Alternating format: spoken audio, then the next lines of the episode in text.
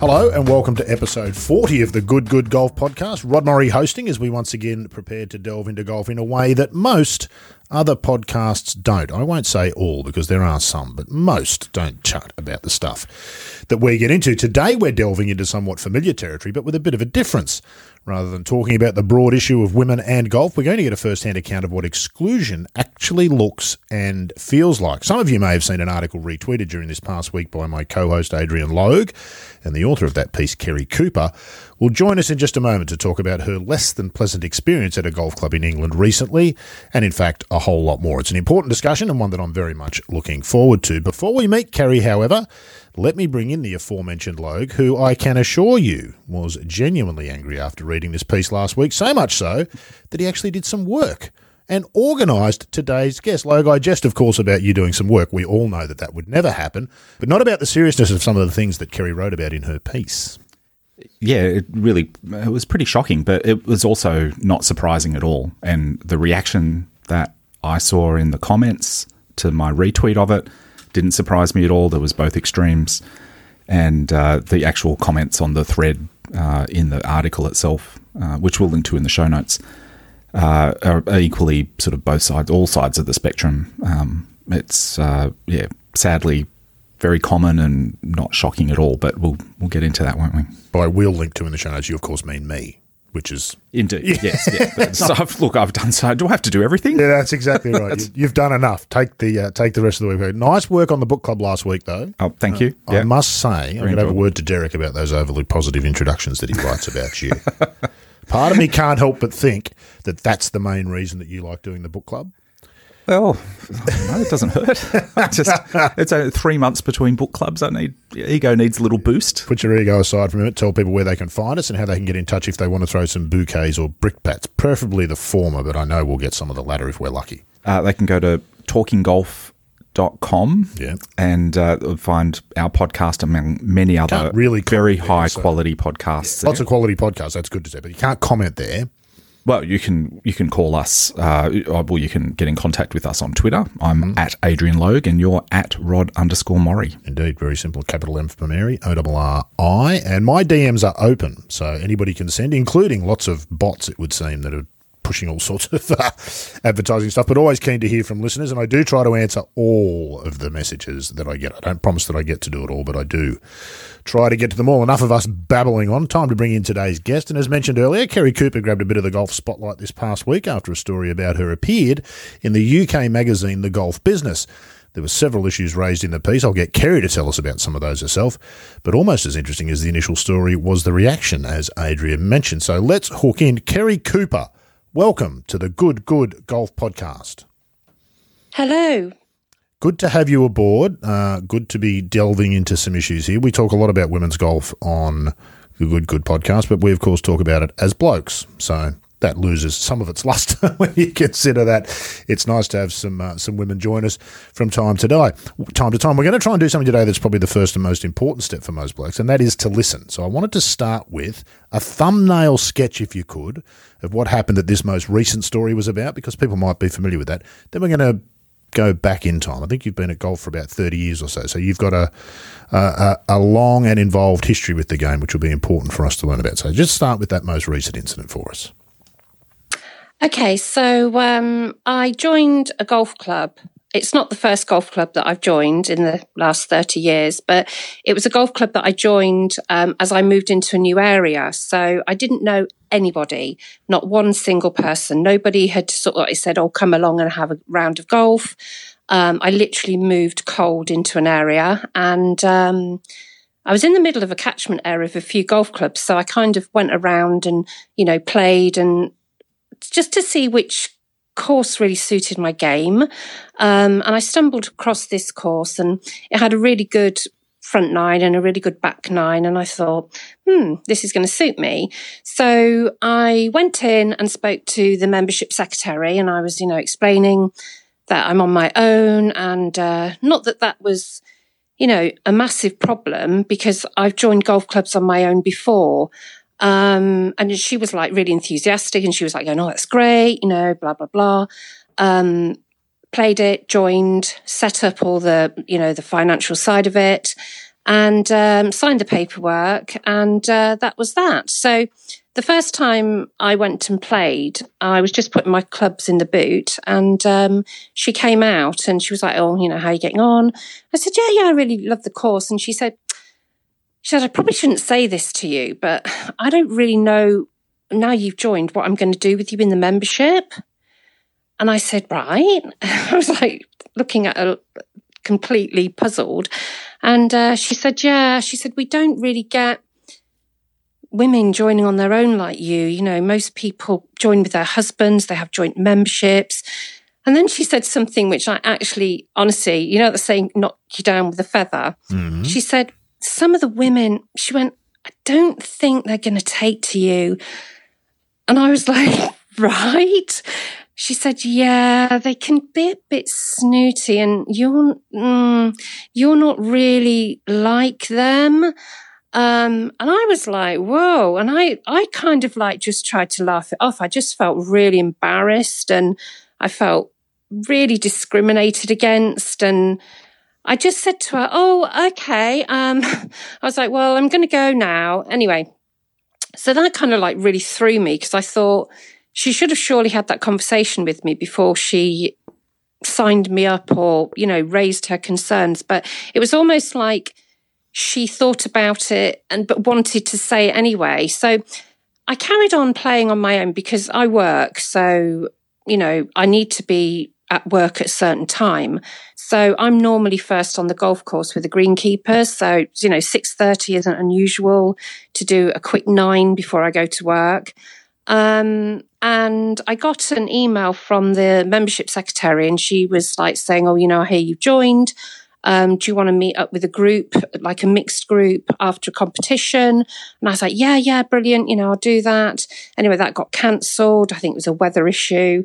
Tried to contact her again. I said, oh, I'm going up and playing on blah, blah. Now, this lady was retired. I'm not saying that they haven't got anything to do, but um, and she was like, I can't make that date. And I was like, that's okay. And can't make this date. And I was like, that's okay. So I kind of like fell into this membership where I used to just go on my own and it got into that rhythm. I would just go on my own and not expect to play with anybody, not really have anybody make an effort with me at all. I'd go into the bar. It would be awkward. People people would just look at me like as if to say, What are you doing in here? One actually asked me if I was a salesperson one day and what I was selling. And I said, No, I'm actually a member. You know, it was just really awkward. Um, and then I got into the weekend play where I'd have to sort of like, wait a long time for guys to tee off and I'd be on my own. They wouldn't ask me to join them. Not that I particularly wanted to, but they wouldn't ask me. And um, there was one day where I was following these guys and I said, you know, do you mind if I play through? I said, even if I walk the next hole, because they were really, really like tortoise slow. And um, it all kicked off. They went absolutely ballistic at me and they actually said, you know, this, this club shouldn't give women seven day memberships. You know, they should only give them five day. We don't want women on the golf course at weekends. And I was just like, wow. And they said, you know, you have a slot on a Tuesday morning where you can come along here and play with the other ladies. So why don't you just stick to that? And I went in and I complained about it. And um, that was that really. It was just, I was just flabbergasted. It was like, I can't believe. I mean, I've been playing for 30 years, but I can't believe that nothing's really improved from when I was 17 years old. So then I had a really good round and I tore my shoulder. It's like I played the best round of my life and uh, I had a, quite a bad rip in my shoulder from it, believe it or not. And uh, then I fell on my shoulder and jarred it into my collarbone. And my doctor said, well, you know, you've got to take a break from playing golf. So I contacted the membership secretary and I said, you know, under sort of like medical reasons, I can't play. And I said, can I take a gap in my membership? You know, what can we do? And she said, well, you, you nothing. You've got to just keep paying for your membership. Um, and if you don't, we'll get a debt collector to get the money off you. And I was like, okay, um, that's that then. And uh, so I paid the rest of my membership at that club. They didn't contact me once to see how I was doing. And I paid my last installment and I emailed her and I said, you know, I've paid my last installment. So I assume that that means that, you know, my membership is over. And she said, yes, thank you very much. and that wow. was that. So, Kerry, let's just back up a bit. You said you've been playing golf for more than 30 years. Were you surprised by this? I've got to say, at, at various points, I've encountered all of those attitudes towards women Yeah. as a bloke. But I think I'd struggle to say that I reckon it's widespread. That that most of those seem quite extreme. Do you think this club has a particular culture, or do you think, having been in the game thirty years, were you surprised by what you encountered there? No, I wasn't surprised because I've joined clubs on my own. I think that people who find it surprising are people who haven't joined a club on their own. And I think that's the trouble. You know, it's really quite, To use the word ballsy, if that's allowed, to, to drive up into a golf club car park, to walk into a pro shop on your own, have a conversation with the pro about the course. Um, I mean, they look at me gone out and they still do to this day. You know, it's like, what's she doing in here on her own? Um, you know, like you're lost or something. Um, and I think that's the trouble. I think that there's just a lot of joint memberships where the guy has played for years. You know, the partner is a token member who does play on a Tuesday morning with the rest of the, you know, retired ladies possibly, which, you know, is absolutely fine if that's how they, what they want out of their membership.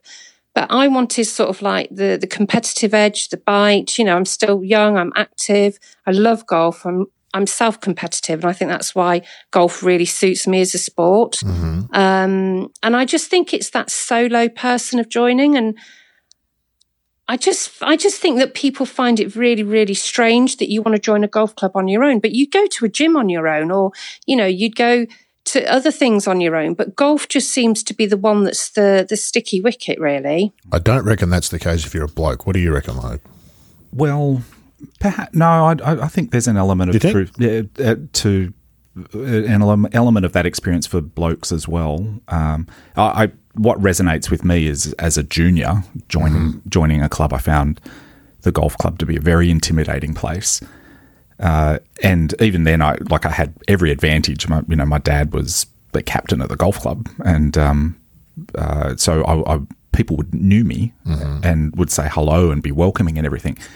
But uh, in fact, I wasn't that keen to interact with anybody. I just wanted, I was just super keen to play golf and get out on the golf course. I didn't really want to interact with adults. I found that very intimidating that they're all sort of coming up and saying hello to me, uh, which is oh, a completely different problem. But what resonated with me with the article was all of the issues that you described there, Kerry, all seemed uh, all too plausible to me. And I've thought back over the last few years at, at my own club and seen hints that all of that is happening at my own club. And uh, not not just hints, but thought back on actual incidents and realized that it, it's explicitly happening. Like, and it, I've seen it happen, and, and it didn't really register with me, which really drove home for me that it's one of those things that if it isn't actually happening to you, it can feel invisible. It can be absolutely invisible, and and that just that doesn't just apply to golf. That can apply to any part of your life. If if at work you you're facing some sort of uh, you know constant sort of microaggressions from a, a coworker or something like that. Hey, easy. You need a moment, you two? nothing micro, nothing micro about my aggression. What's that finger you're pointing Yeah, at me that's across the table? There's a lot to unpick, Kerry, in, in everything you've said. So I suppose a couple of things. The first, the first things that strike me. are Let's unpick. What do we think is causing this? Is the issue is the issue of sexism, and we talk about golf's image problem on this podcast a lot. And what Adrian's talking about is very much about that. It's an intimidating place to go, which is exactly what you said. If you don't play golf, and even if you do, there are lots of golf clubs around the place that I go to for my work that I don't feel comfortable at. You feel out of place, and they are intimidating. Is this stuff worse in golf than society more broadly, Kerry? Do you think you're you're a woman at all times in golf and Yes, I outside? am. That's right. So so what do you think? Do you think golf has a cultural problem with sexism, or is it just exclusivity where? Which I feel is maybe a, a part of it. Golf, certain golf clubs seem to feel that they have a place in society, and their members then feel they have a place in society above others. I think that there's a variety of issues, and I think the biggest issue is the long serving joint membership where they've sat there for years and years and years. They've got their own little gangs. and then you walk in, you know, all enthused, all passionate about golf, and you want to talk. You know, golfers are boring about golf, aren't they? You know, I see people's eyes glaze over when I start. you, what, you what know, did you have on the weekend, talk- Kerry? That was that's right. well, Nobody wants to know. I, I've actually done a. This afternoon, I actually created a chipping area. I've, I live luckily I've got like a bit of a field next to me and I, I did a chipping area today. So I've been drilling my chips, but, um, but golfers want to talk about it all the time. And I think when you go into a golf club, but I've faced this in the pro shop. So I've walked into many, many pro shops and golf shops on my own and been treated exactly the same like you're you have no idea what you're talking about almost like eyes rolling at you um, not interested in you, think that you have no spend for anything, or you've got to ask somebody if you can buy that. And it's like, really? In this day and age, you know? Um, so there's so many different factors, but I do think that the, the, the, I don't want to. I don't want to angle this just to the older generation in golf clubs, but the retired person who controls the play on the course in the day and then controls the, should we call it banter these days, in the clubhouse. I mean, I can remember walking through um, a bar. Um, it was a particularly wet day. I'd got my bobble hat on. I was literally scooting through. And this is only a couple of years ago. And um, a guy actually pulled my bobble hat off my head and thought it was hilarious and threw it around to his friends. I didn't know him. And he just said, You don't wear hats in here. And I'm like, wow, you know, it's like, that's not even funny, is it? Um, but just that that's whole. Just bullying. Juvenile. Too. It is for, bullying, for adults to do that to each other is just outrageous. It's, I, I, I mean, I know. I mean, you know, I'm, I'm certainly not a shrinking violet, and that's proven because I will join a golf club on my own, and I will sort of have the, you know, the, the, sort of like the confidence to stand on a tee. I mean, that, that in itself to actually tee off in front of gangs of guys on your own, um, it's, it's a big deal. It is a big deal. And I think that's when, when I did the taster session, which we'll jump into, you know, in a bit, but um, that was one thing that women said that they just wouldn't have the confidence to do to stand on the tee, even if they did want to play golf on their own, because golf can be a great game on your own. Um, you know, if you really want to get into your game and play against the course, not against somebody else, um, they just would not have the confidence to do it.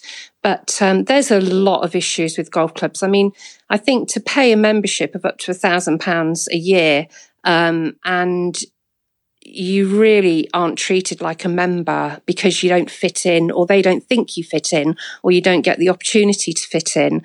Um, I think that's the sad thing. And, and it really has in the last week from the ad being printed, um, hundreds of emails that I've had from people who have mirrored my story, who have like got angry on emails saying, you know, I'm disgusted that you've been treated like this. I was treated like this. I haven't played golf since. And I just think that there's people sat at home now who would love to play golf, but because of an experience similar to what I've had, they've never played golf again. And that to me is, is the heartbreaking side of it that these people have won and you're paying to go. Mm, golf's the ultimate loser, isn't it? If anybody's doubting some of the things that Kerry says, go onto Twitter and have a look at the threads mm-hmm. of some of the LPGA and LET pros talking about their experiences at golf clubs where they'll be joined up with a group of amateur guys who start to explain to them on the first where the red tees are and are staggered when they come back and play from the back tees and can actually play. There seems to be this default position amongst male golfers that any woman on a golf course is incapable of actually playing the game. And that might be mm. as damaging as almost anything else. My cousin went to take up the game maybe seven or eight years ago, early 40s. Good sports person, great cricketer, great arm. She could really throw, she could bowl, good batter. Became interested in golf. And within a couple of weeks, just the club buying experience put her off the game. She'd go to buy wow. clubs and she'd be taken to the pink section. These are ladies' yeah. clubs. All this nonsense, none of which has any actual relevance in golf. I mean, there's no such thing as ladies' clubs and men's clubs. They're just golf clubs that suit certain golfers. The assumption that she could she wouldn't be able to play because she was an early 40s woman who was just taking up the game. So therefore, you know, you, you can dawdle it around. It was really quite confronting for me, having been in the industry for ages. And as you said, Adrian, all this stuff's invisible to me because none of it happens to me. And so we need to be told, and that's why we need to to uh, to sort of listen. So I guess the, the question becomes, Kerry, what do we do? As you say, everybody in the industry loses because we lose people to the game. And this is true for juniors as well. I think there's a lot of crossover between juniors and women in golf because the culture does seem to exclude those two groups in particular. What do we do though, Kerry? What, what are some of the good experiences that you've had, or what programs or things have you seen over the years in golf? And I hope to God that there's been some that have been positive well, and worthwhile. To be honest with you, the only good experiences I have had is when I've walked into a golf club with a guy because you do get accepted a little bit more. And that sounds really bad. So when I was 17, I started playing golf with my dad and my brother. And my dad was sort of like, you know, the king of banter. My brother was competitive. So it was almost like, you know, I was, I had like a protective arm around me when I was playing golf with them. Um, and then I got a boyfriend. Uh, he was six foot four. So nobody would really challenge me when I was with him or my dad or my brother. But then I moved away and I wanted to carry on playing golf. And that's when the problem started, when I wanted to go and join a golf club on my own. And that's the whole thing, the, the newbie thing, you know, welcoming. It's, um, when I first relocated to the area where I joined this other club, I walked into another golf club and I asked them how many lady members they had, you know, what was their section like? And they said they'd got 20 members. And I was like, right. And I said, do those 20 members play? And they were like, no, not really. And I said, well, how many play out of the 20? And they said, probably about eight. So I said, wow, eight ladies in a whole golf club play golf. And they said, yeah. So I went up into the bar and um, I was joined by the chairperson, and she was a female, and she sat down with me, and we had a really honest chat about, you know, women's golf and she said that the golf club was really struggling and, you know, to try and attract female members. So I said, well, why don't we have a taster session? You know, I mean, I literally just walked in the place. And um, anyway, so that's how I rallied up three years ago um, 18 ladies to turn up to a golf club on a, a, rainy Sunday. And that's when this story kind of started with um, Adrian at um, Business Golf picking up on who I was because 18 ladies attended a golf club because I invited them to through my contacts. And on the day, 11 signed up for lessons. And that was unheard of. That was like, mm-hmm. so um, that was a real positive. However, none of those 11 actually were converted into membership from that. It sort of, it, it kind of dies on the vine. Raises an interesting question, Kerry and I, uh, maybe it isn't gender specific, how much of the problem with this is women in golf? This was always the complaint of younger female golfers a couple of decades ago that they would feel excluded by the older women at the club. Is that still true? Yeah, yeah it is true. Um, only a few years ago, um, I walked into a bar and there was a lunch going on, and uh, I thought, oh, that's great. There's a group of ladies here. I went to say hello. Big mistake. It was like hell had broken out with the stares, the eyes, you know, introduced myself, didn't get spoken to. Um, just really, really awkward. And I was, you know, I was a member there and, but because they hadn't seen me, because I'm obviously a working person, you know, that's the thing. It's like, if you're working, you do, golf club doesn't become your life because you've got a life outside of that golf club. So when you're there, you just want like a little bit of a chat, you know, a little bit of a bar meal and, you know, half a shandy and off you go, don't you? But, um, it is unfriendly. And I can remember I was playing one day and um, there were two greens that were quite, kind of quite close to each other. And there was a, a four ball there, these ladies. So I teed off, waited for them to putt, and I thought, right, I'll just cruise over and say hello. You know, there's nobody on the golf course. So I walked over and uh, I said, hi, you know, I'm Kerry, I'm new here. Um, and they just said, never ever approach us on the golf course again. If you want to speak to us, speak to us in the clubhouse. Good Lord. Astounding. As, as, though you'd want to speak was, to them after after that. was, How dare and I was like, whoa. So, and uh, one day I took my son and he was caddying for me. And um, I was approached by a older lady and she was with her husband, and she she said, "Are you a member?" And I said, "Yes, I am." And she said, Is he a member? And I said, my, my son. I said, No, he isn't a member, but he's cadding for me. She said, He shouldn't be on the course. And I'm like, Hang on. Um, it's not for you to say to me, My son shouldn't be with me today. So there is a lot of frostiness. I think that, you know, a lot of the older ladies, they really, I think their husbands have been like a captain and they, they feel that they're really cemented into the groove of the club. Um, I've never been invited to any social event at a club, a quiz evening, absolutely nothing. I've never had, I've had the newsletters come through to my email box, but I've never ever been invited to go to a function with the ladies ever in 30 years. It's, it's one of those things where I, I think it's, it can be a dangerous argument to take because some people will try and sort of weaponize that and say, look, it's not the men that are the problem; it's it's the, the other women. women. Yeah. yeah. So I, I think that's.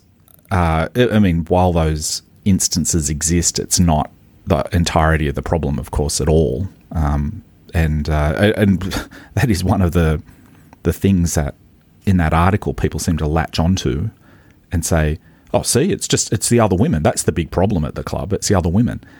And while that certainly uh, the case to some extent. It's not it's not the whole story, is it, Kerry? It's and, and, no, and I it's mean, not something that men can look at and sort of say, "Oh, look, see, we're not the problem." Yeah, that's right. As a man, I can say that we're all too quick to try and find find a, an out like that. Yeah, but but they but they don't think that they're the problem because when they're sitting there in their groups of you know eight strong, and you're on your own and they're laughing at you or they're making fun at you or they're just freezing you out or, you know, and you're paying to be a member there as well. And you're probably paying more than they are.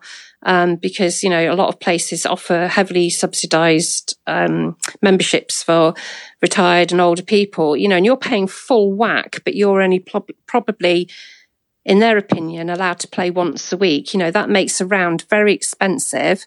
Um, you're normally caught behind them on the course. You know, you it's almost like you're playing second fiddle to people and you're being subservient to people. And all you want to do is to be treated like an equal. You know, I don't even want to be regarded as a female golfer. I'm a golfer. Mm-hmm. And I don't want that segregation. I don't want that title of, oh, you know, as a woman golfer. It's, I think that we've moved on so far and, and golf needs to move with it the taster session that I had that day with 18 ladies, the ability, they were aged between 17 and 50. And um, there was a couple of ladies and they were hockey players. And my God, they could hit the ball straight off. You know, they were, yeah. they would have ripped that club apart if they'd have got, but they didn't join either. And you know, it was, I think because when we went into the clubhouse, you know, the, the complete atmosphere in there towards this group of 18 ladies in a corner who nobody knew. They didn't know why really they were there because nobody had um, involved themselves with the recruitment of this taster today. I did it all upon myself. And I'm not saying, oh, how amazing am I? But the club didn't want to get involved. They didn't even want to put their hands in their pockets and buy these ladies a cup of coffee. I had to get the money off these ladies to come on the day. Um, because they didn't even want to buy them a coffee on the day. And it was just really, you know, one of those situations where you think, golf won't move on with this kind of attitude. It won't attract new members. And when I joined there, I said, well, look, I'm, I sent them this sort of like A4 poster of myself. You know, I put my age, my occupation, um, what I'm, when I'm looking to play. And I said, I'm happy for you to put this up on a board as a new member. And if anybody wants to give me a call, you know, give me a ring and just say they can play with me. That was never ever done. That that A4 poster was never put up anywhere, and um, I don't think that there is that welcoming committee that is made out if you're on and this is the whole thing if you're on your own and there's a lot of women now who are sort of like their kids have grown up. Um, they've got that freedom to play golf. You know, they might have gone through a divorce. They might be looking for something. It's a great opportunity to get a bit of exercise, to meet new people. And I think that's what golf needs to now recognize. The 40, 50 something golfer, you know, men men are the same. You know, their kids have grown up. They probably want to, you know, branch out as well. But um, that's what needs to happen now. An all inclusive. I would love to open a golf club on my own. If I had the money, I would do it, and I'd take the golf world on. Go full full Marion Hollins and. Uh...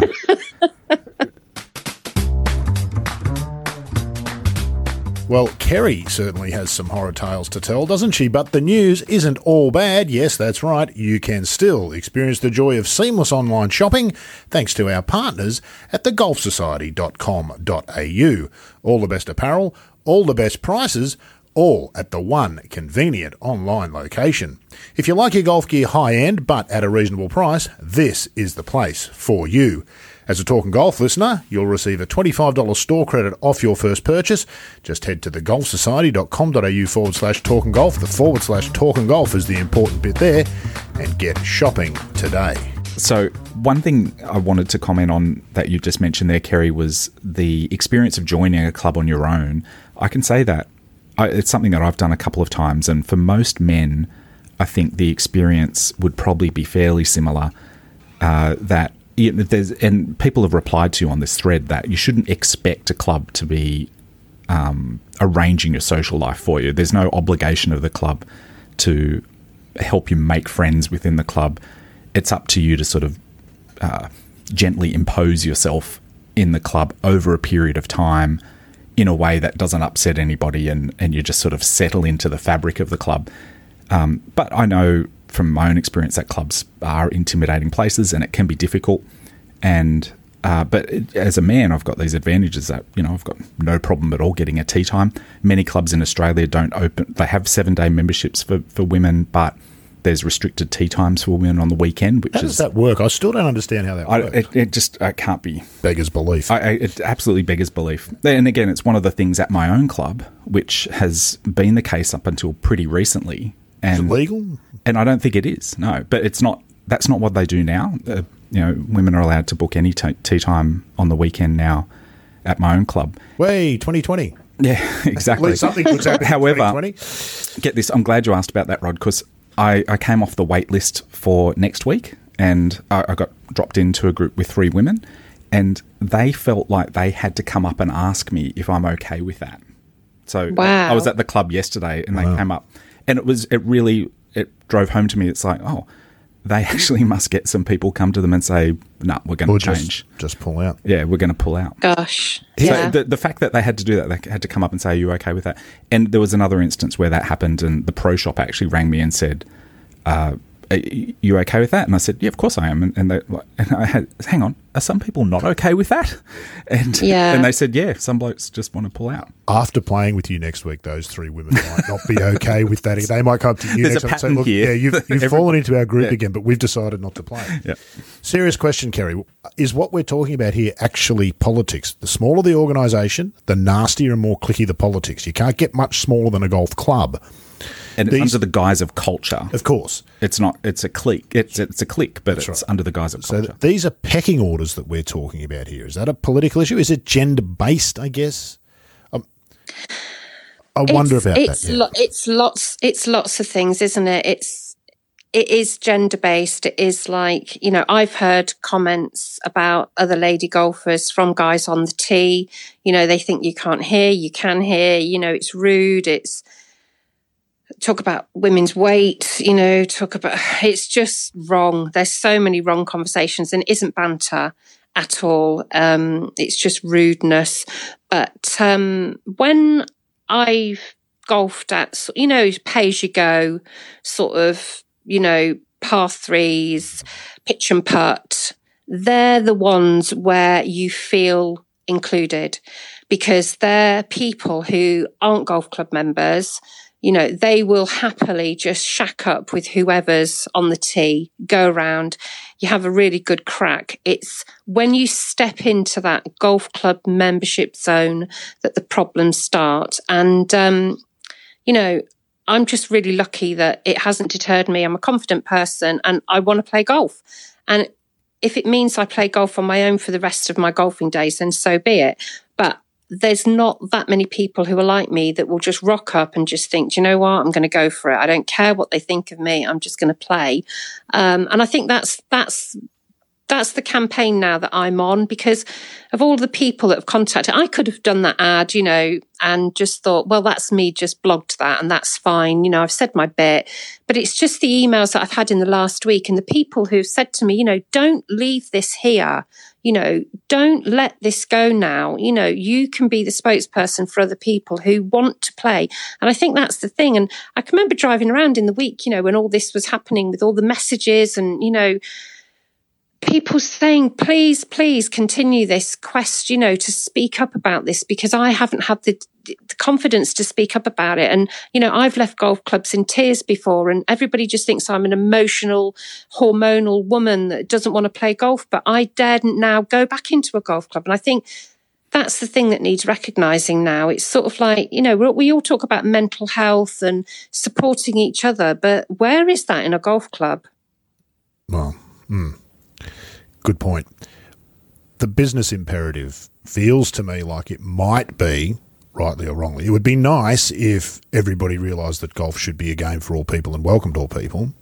I doubt that magic's going to happen overnight. We're never going to reach that nirvana in society, let alone in golf. But the business imperative, Adrian, has a role to play here, does it not? Women's money Makes- is worth the same amount as men's. And golf never seems to have realised this. And the, the, the club structure works against that business imperative in a lot of ways, but that is coming home to roost in a lot of golf clubs, as it has done for the last 20 years or so. That business model is getting harder and harder to make it work. It makes financial sense to uh, to have seven day women members. I mean, members, it's seven day members. It's the it's the yeah. The, I mean, all other issues with that statement aside, it just makes financial sense. Um, but it, it, and that's what drove it at my own club. Um, that you know they made the we had a board which was somewhat enlightened and realised there was legal pressure coming, of course, but mm-hmm. they also realised, uh, look, this is easy. We can make a we can make an easy business case out of this, and um, but because it's one of those things that had to go for a vote, so you actually had to make the case. Um, for the thing ridiculously, so there needed to be good financial mm. uh, rationale for it. And the fact was that there was, um, you know, maybe a couple of dozen uh, women members of the club who were keen to go straight on to the seven day membership. And th- those are members that we know they're going to be members for you know thirty or forty years. You know they live locally and um, they're they're tied to the club. Um, you know they've they've got their groups. They're they're definitely going to be a part of the club for many years to come. So you know you don't knock back members like that and uh, but it, nonetheless, it, it, you know, of course, it got passed unanimously. But then we had this ridiculous situation where the tee times were restricted still, um, and and that was just under the guise of well, there's only you know so many of these women who want to play on a Saturday, so we'll just let them have their own group.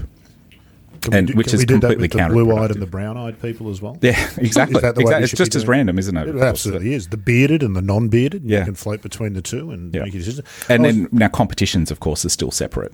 Um, well, you can't have. There's a whole other thing. Just because there's a world handicapping system doesn't mean you can have a competition with all the tees rated for all the genders. We're getting off track here. Yeah, but it's yeah. Kerry. I was interested to hear Baby you steps. say the places that are welcoming, and I think that goes directly to that business model, does it not? The, the sorts of places you're talking about, the pitch and putt, the par three course, tend not to be a club structure with a yeah. membership that drives policy. They tend mm-hmm. to be a business where the cash register drives policy. Capitalism.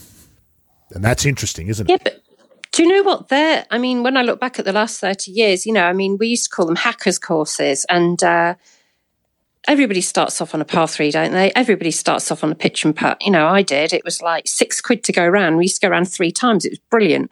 Um, and it is all inclusive and it is nice and it is fun. And I think that if somebody's walking into a golf club and they're getting that extreme sort of like, you've got to earn the right to be here, you've got to wait to be welcomed in, you've got to play for a year before anybody will say, let's join up and have a game. You know, pitch and putt, kind of like that's where I started. So I think I probably went from really friendly, friendly into golf club and it was like, this isn't friendly. And I think that that's the shock it's not going to stop me joining another golf club, you know. But a few of my friends have said now, my God, who's going to take you? It's like your face is all over the internet. It's like you're going to be a marked woman. um, but then a few people have said to me, you know, you should start up this sort of like sniffing out the bad clubs and, and, and really like nailing them online. And I'm like, I don't want to go to that extreme either. I just want to go to a club have some fun, you know, play golf, improve my game. You know, if I make new friends, bonus, but just treat me as an equal when I walk in and, and welcome me. Um, I think the pro shops are very intimidating. And I mean that, you know, the, the pro is normally stood right at the back of the shop. You have to walk up right into the shop. Um, I've had cases where I've stood there talking to the pro about, you know, possibly having a round there. Guys walked in and the pros actually said, hang on a minute, serve the guy. and then taking up his conversation with me as the guys walked out again. And it's like, okay, I'll let that one go. But that was a bit rude. Um, I've given my details to golf clubs before about joining, and they haven't ever contacted me for whatever reason. Um, it's just not an isolated case. It's it's constant. There's a constant theme. Um, golf shops as well. They can be just as intimidating. You know, go to buy some clubs like you said with that lady, you know, this is the ladies section. It's like get rid of this whole, you know, segregation of men and women. Just call it a golf shop that's got golf equipment for all golfers. Um, it's time. It's time that it moved on. Everybody says it won't, you know, this will happen forever and a day, but why should it? If you're paying good money to be at a club, why should you accept it and just say it's always been like this? I think that's the biggest cop out going. And you know, I know guys say, I've never seen it. They have. Come on. They've heard the comments. Absolutely. You know, they've sniggered at people. You know, they've resented juniors coming on that are mustard. You know, they're going to wipe the floor with them in competitions. It's like, it's, it's, really? it's there. That I haven't encountered. Though Sue Thompson really? did tell I've, me that I've had that absolutely. Sue that. Thompson did tell me that she'd had complaints from some of the women at Mount Lawley that the juniors shouldn't be allowed to play in the open competitions because they were too good and it wasn't fair. Yeah, because they're coming down quickly and they win comps. They take away comps from old, yeah. old, Fred, who's uh, been a member for 40 years. Didn't win his ball or his $40 yeah. voucher. Uh, it's the, the juniors, you know, I mean, that's heartbreaking because these these kids they haven't got a lot of confidence anyway you know they're they're okay probably you know like you did. You walked around with your dad. Your dad was the you know the captain so you were accepted but you know some kids are joining they haven't got that kind of you know, protective shield around them and they're soon phased out. I've had a lot of emails from people saying, you know, guys saying, you know, I was such a keen golfer and then I stopped playing when I was about 22. I got a mortgage and, you know, had mm-hmm. kids and I've never played golf again since because that experience of being a junior has really, really affected me mentally. And I'm just like, wow, you know, all these people out there that have done this to these people and they have n- no idea, but they're still there doing it. And uh, I think that something really, really does need to happen. It's just unfair, you know, fairness on the fairway. I think that's what needs to happen now. That should be the slogan, you know, hashtag be kind you know, where is that in golf clubs? It isn't there a lot. I'm not saying that all golf clubs are the same. And I'm not, you know, I've had emails from other clubs saying, you know, if you're ever in the area, Scotland seems to be very pro.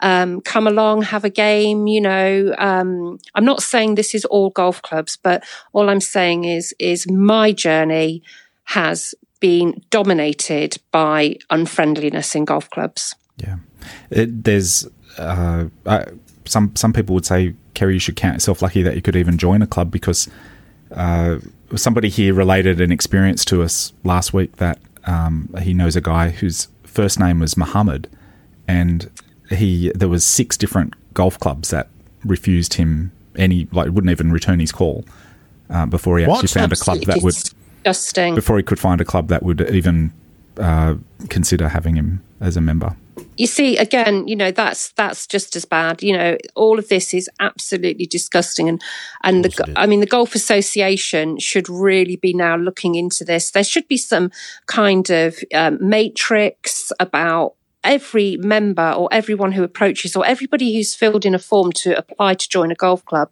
should be contacted by some governing body saying, what was hmm. your experience? You know, That's a good idea. how hmm. how did that happen? You know, were you were you called back? Were you treated fairly? Were you discriminated against? Yeah, 'cause It's who can ti- they take their complaint to? time- Yeah, who could they complain It's to if not it the governing stopped. body? Yeah, hmm. Look, the the one It's time it stopped. the one that uh, reminded me of that when I heard that story was I thought back to a time at, a, at another club that I've been a member where I was speaking to an old guy, and he I, I said, I, you know, how was your time on committee? This bloke was had been a former president, and uh, he was on the membership part of the committee that reviewed applications for membership, and he was boasting to me about how he'd take uh, this Chinese sounding name and put it at the bottom of the pile every every year. So and this guy a- kept that- ringing up and saying, uh, "How's my membership application going?" He was told there was a wait list, and there was a wait list at Hmm. the time, uh, and it was a multi-year wait list. But this bloke was just being strung out, and That's xenophobia showing itself in golf rather than that Yeah. being a golf problem, though, isn't it? I- Well- that's that's a societal issue, but I just people randomly feel, came across that. So I just people wonder. feel they can get away with it in golf once they're in that power structure. That's where I think the problem is. Whereas that same guy knows he can't do that at his place of work. At the golf club, he's in a position where he can, and so perhaps what golf shows us in a lot of ways reflects more something closer to the realities of how far too many people think. I think that's possible. And there's also things about, you know, you, you, as we sort of said before, the political thing of protecting your own patch and having, you know, put the work in to become part of the power structure at the club and being protective about that and wanting to leave the market. There's all sorts of stuff that have got, because of course, Kerry, none of this has got nothing to do with the joy that is golf. Birdies and bogeys Absolutely. and pars and chipping and putting. And well, chipping's not a joy, obviously. you sacrificed your shoulder, Kerry, for the best round of, I of the did. year. Do you know what? I, I absolutely, I, I could have been on the tour by now. if you get down to four, you could play the LPGA, apparently. Apparently, yeah. Honestly, I was, I, I can still recall that round now. I, I had the round, it was like effortless, you know, it was like some magic wind was taking that ball towards the hole. It was like gifted, gifted, gifted. And then on the 16th, rip, ripped it straight out my shoulder. But it was the fall afterwards that did it, not the, not the rip of the, the 16th. But, um, but no, I, I just want to say that, you know, I know we joke and I know we think it's funny and I know that there is a lot of pleasure when you're playing golf and it's a great sport. I mean, you know, I wish I was on the tour. I wish I was a professional. I wish that I could make a huge, significant difference to anybody who wanted to play golf. Um, but the fact is, is that there's a lot of people who have been treated really badly. Their mental health has been affected. It's knocked their confidence. You know, the guy with the Chinese name put to the bottom of the thing. You know, how does he feel? He knows that he's never been allowed into that club because of that. It's just disgusting. It's disgusting. I, it's it's it's not you know it's it leaves such a bad taste in my mouth that the, the you know whoever's done that should be completely and utterly ashamed and actually ejected from that golf club because they're the kind of acidic toxic people mm. that are ruining it for everybody you know mm. golf's for everybody and your money you're paying to go. It's not like you're being given this. You're not you know you're, there's no scholarship that gives you a golf membership. You're paying for it. Mm-hmm. You said there earlier, Kerry, that, and I think you've probably just answered my question in that response there, that your experience in golf has been dominated by unfriendliness. Do you think that's typical? yes. Yeah, 100% yeah. I I could, I could honestly say I could drive to any golf club tomorrow and walk into that pro shop or walk into the bar and it, it, it wouldn't be the same as if I was a guy with a group of guys, you know, going in there, laughing my head off about the six, you know, and it's always suspicion. I walked in, this is, this is true. I walked into a golf club about two years ago with this lady and it was on the back of the taster session that I ran. She contacted me and she said, I haven't got the confidence to go into a golf club. Will you meet me and will you come in with me? And I want to talk to the pro. So I said yes. So I drove and I met her in a golf club car park. We walked into the bar and this lady turned around and said, can I help you? And I said, yes. Um, my friend would like to talk to somebody about joining the club. And she said, Oh, um, right. She said, Well, if you want to sit over, and she was really suspicious of us. Um, she didn't offer us, offer us a drink or anything. So we sat in this corner and she said, The golf pro's over there talking to one of the members. Anyway, she went over to this golf pro and she said, Oh, you know, pointing at us and everything. An hour and a half later, he came over Wow. and he literally gave us both two cards of the course, you know, the, the scorecards. Mm-hmm. yeah. And he said, Have a look at these. If you're interested, give me a call. And I was like, Hang on, well, this lady is very, I said, this lady lives down the road. I said, she's very, very interested in joining. Um, I said, so if you've got time, he said, I haven't got time. He said, I'm dealing with members. And I'm like, whoa. It's literally the least he could do. She, It's the least. and she and she never joined she never joined that club she never went back into a into a golf club and she's never played golf to this day and that's just one lady that you know If I could, it was like crash and burn if I if I could relate a positive story from my own club, yes um, there was uh, a- on a Saturday. People people understand at in Australia the the culture of golf on a Saturday is pretty intense. It's all competition golf. it's all four balls going off. Uh, Yeah. you know, tee times in seven minute increments, and you know, turn up fifteen minutes before or It's horrible two shot is what penalty. it is. And uh, and the, the whole thing is very systematic, and there's a whole uh, ceremony to the whole thing. Um, at, at at the club where I'm a member at the moment, we For the moment, I think is the, the phrase you're looking for. we uh, none of us will ever be allowed this, anywhere this, is, again. this is a great story. Uh, I, I turned up one Saturday, and I'd only been a member for a, a reasonably short time, like less than a year, I think, at that point.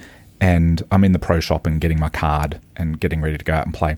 And this group walk in who obviously had no idea what they were doing, but, but they wanted to come and have a game of golf. But they had, uh, you know, horror, horrifyingly, they had t-shirts and sneakers and How did they get past the security guard at the gate? eh? uh, it's, it's actually a good question. There is uh, like like gates security and everything, but anyway, they're, they're in there. They're keen for a game of golf. They, they, it was it was like they walk, uh, looked at it like a ten pin bowling place or something, which is actually how golf should be, where you know you Yeah. can drive past and think, "Oh, I want to have a go at that. And Definitely. they've, they've driven past and thought, oh, let's let's have a go at golf. They had no golf clubs, nothing, and they walked in. And from what they were saying, it was kind of clear that they'd never played golf before. The pro, the pro came up, and this is in the middle of a Saturday, like midday on a Saturday. The the pro came up and uh, was extremely patient with him with them, and there was and he gave them their his full attention, and there were people all over the pro shop. There were groups of four coming off three tees. We have a three tee start at this club. Wow. So there was there was like twelve people at a time coming through to try and get their cards and go out and play. And the the assistant pro was taking care of them. So, but it got super busy. But the pro um, sort of corralled corralled these guys and sort of said, "Oh, look, okay, yep, that's fine. You you want to play golf? Um, let's talk about that. Look, I'm I'm so sorry, but right at the moment you can't go off because it's it's all um, you know, very very busy with with the members trying to get off.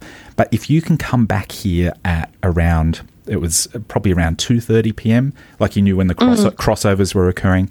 He said, "I can probably get you on, and uh, look, I'll come out and walk a hole with you or so. And we've got these hire clubs here, and I the club." Rod's looking at me very You sure suspiciously it wasn't because he April knows the club. He knows the club that I'm a member at, and the club that I'm a member at is like a very private, exclusive club. Mm. And I honestly, I'm just as surprised because I can't think of almost any club at that, of that same sort of tier, No. and use that word in in the city that we're at, which would have done that. But it was all down to the actions of this this pro who was extremely welcoming and like did the whole thing, gave them some hire clubs. Um, didn't bother with the dress regulations. He just Still there, the pro? uh, no, actually. Yeah. Um, but yeah, and uh, it was just a very kind That is person. that is very that is very very unusual because I th- there was this initiative about three years ago and it was like get women into golf. It was on after I did the taster session and I booked in to go to a golf taster session at a club um, in Northamptonshire and I arrived at the time that I was supposed to arrive and the golf pro looked at me and I said, Oh, hi, I've come for my taster session here. And he said, Yeah, we've cancelled it because you were the only one. And I said, well, I'm here. And he said, yeah, but you can't, you can't go out on the course because we, we needed six. So it's cost ineffective. And I, I drove home that day and I never heard from them again. And that is another true story. So again, I don't know whether it's a guy thing, a gang of guys going in, whether they're more receptive to than women. I just don't know. There's a massive question mark, isn't there? Huge, huge question mark. I reckon it's probably a combination of all. The, the, your, your big issue is new, unpopular. Don't, don't like new. Don't like people who are not familiar with already. Uh, new women, one step Yeah. further down the pecking order. New juniors, another step Yeah. further down the pecking order. Uh, and vocal, we don't like that. New and vocal is very unpopular. Uh, I think Oh, that's very upset. Yeah, I mean, going, yeah, if you walk into a golf club and you laugh and you're on your own, you know, you're an absolute freak and they want to get you out as quickly as possible. But, uh, but the, you know, I want more people to play golf. I hope that what I, whatever I say doesn't deter people, but I also hope that it makes people stand up for themselves a little bit more and say, you know, they're not going to tolerate it. They're not going to accept it. They are going to sort of like say, I do matter here. I am important. I pay my money. I want to play golf. Please let me play golf. I mean, that's, that's the whole thing, isn't it? if you don't talk about it, uh, then you're really not doing the game. Golf needs to talk about its own problems. We've got enough people outside of golf who want to end golf. Golf needs to address some of its own issues so it can tackle those outside issues as well. Golf has an awful lot to offer, but it's not entitled to any of it. And golf, unfortunately, thinks it's entitled to everything that it has, and that's part of the problem. Last thing from me, Kerry, you touched on it earlier. You said you've had people sending you emails and you're going to become a spokesperson and all this sort of stuff. Are you comfortable with that? I've asked Meg MacLaren about this as well.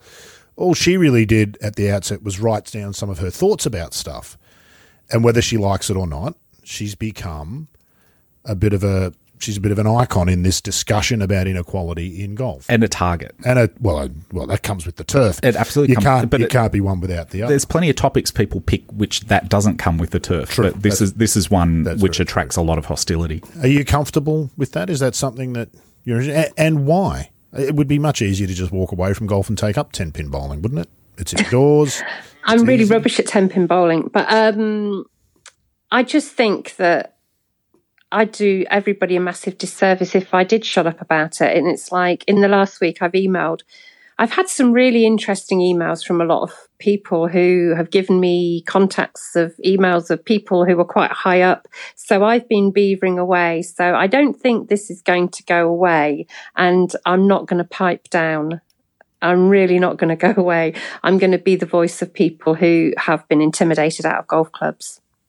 Well, good on you. Uh, that's a brave and necessary stance because what most people do is what I've just suggested there. They go and do 10 pin bowling or lawn bowls or tennis or something else more welcoming instead. And that's to the detriment of both those people and to the game more broadly. Golf Yeah. needs to look much more like society. Uh, In Australia, certainly, it does not look like the rest There's of Australia. large segments of society that just aren't represented in golf, and I know from overall numbers that people people look at uh, women golfers and say thirty percent of golfers are women, but you know that figure is There's no, there's no reason for that other than not a reflection of No, society. exa- and it's also Um, so It's also because that that figure itself them. is a problem, but um, yeah, Might be for, a, time. for a lot of clubs, it, Might be time for Christian Hamilton to make another appearance on the podcast, Indeed. Adrian. He's the inclusion manager at Golf Australia, Kerry. And, Oh, uh, okay. and it's not just women or G. It's, it's and and he Golfers is with fantastic. disabilities. He understands the notions of equality and equal opportunity and the difference between those two things. And he's very, very good at uh, explaining some of that stuff. So, he's a very Oh, let me know when he's on and I'll definitely listen in. well, that's all right. You subscribe now. Just- just you'll, you'll hear it every week. every- Kerry. So you every week. have I'll never get away. you got to take the good with the bad. Kerry, it's been fabulous to chat to you today, and I'm sure this isn't the last time we're going to chat because what I'd like to hear from you in the future is some of the stories of people that have come to you, both good and bad. Now that you've become this spokesperson, Yeah, and you've, definitely. you've said that you're happy with that. Uh, I'm sure lots of people will get in touch with you and tell you their stories, and I think that's a, a good thing that you'll be a conduit for that. So tell people how they can get in touch with you. Yeah, I mean, they can email me, cooperkerry at me.com. Um, that's, that's really good. But there was a lady who contacted me earlier and, um, she gave me her horror story, very similar to mine, la, la, la. And then she came back and she said, you know what? She said, I've just gone and got my golf clubs out of my garage and I'm going to the driving range and I'm going to start playing again. She said, and that's because of you. And that meant everything to me. And I was like, you go, girl. And I said, you know, let's catch up. Let's get around a golf. God knows where she lives, but you know, we'll do it. But there, I don't think this is all doom and gloom. And I hope it hasn't come across as that. You know, I'm the most positive, sickeningly positive person going. And, um, I just want people to start playing golf and enjoying it, and and for golf clubs to retain them. I think that's the uh, important thing. Retain your members. Yeah, absolutely. We all love golf. It, you know, if people at those golf clubs played golf with you, Kerry, they'd enjoy your company. It's just that's what we're all there for is just to play golf. That's very kind of you to say. Like, but you are in Australia, you can. It's quite so, and there's no risk of any travel either either direction, so we're completely safe to say that not a problem at all. I'm sure. No, seriously, right seriously, guys, I think it's great that you picked up on this, and thank you so much for for promoting it. It's you know good good on you. Well, it's just about discussion, and for a couple of blokes who said at the start they were going to listen, I feel like we did far too much talking, but hopefully the discussion's been somewhat helpful and moved things forward. So thanks it for that. has. It's been really nice chatting. Yeah, you too. Appreciate it. Thank you, Kerry. Thank you, Adrian, for uh, well for doing all the work for a start, and then yeah, for just being you. you. It was. I actually might have put my back out doing all these phone calls and everything, setting this up. But yeah, that's that's right. Well, well, we well done. We, we, won't put there. you through that trauma again for a couple of months. That's episode forty, a milestone episode in many ways. The number forty, the round numbers are always interesting when they come around. So, episode forty of the Good Good Golf Podcast, done and dusted. As a special favour for you, Kerry. After I press stop on this recording, I'm going to start a new one, and you can talk us through shot by shot that fantastic round from earlier this year. And I'll send oh, you the yeah. recording, so you'll always have it, and you'll be able to share it on with other people. oh, mate, I'd be I'd be on the phone for about sixteen hours for sixteen holes. There's a business in that. Uh, a, well, phone, my, a, phone, line that people my just brother ring up and just say, "Uh huh, yeah, yep, mm-hmm. one three golf," and it would just be people wow. sitting going uh, like that cockatoo yeah. on the Abbey. Oh, I know. Wow, I know. Mm. That's exactly. You know what? I'd, I'd, be I'd be called deluded. It's like she is clearly deluded. Get her a straight jacket. Yeah. Not just you, Kerry. All of us who play the game. Episode forty done and dusted. We'll be back next week with more of the Good Good Golf Podcast.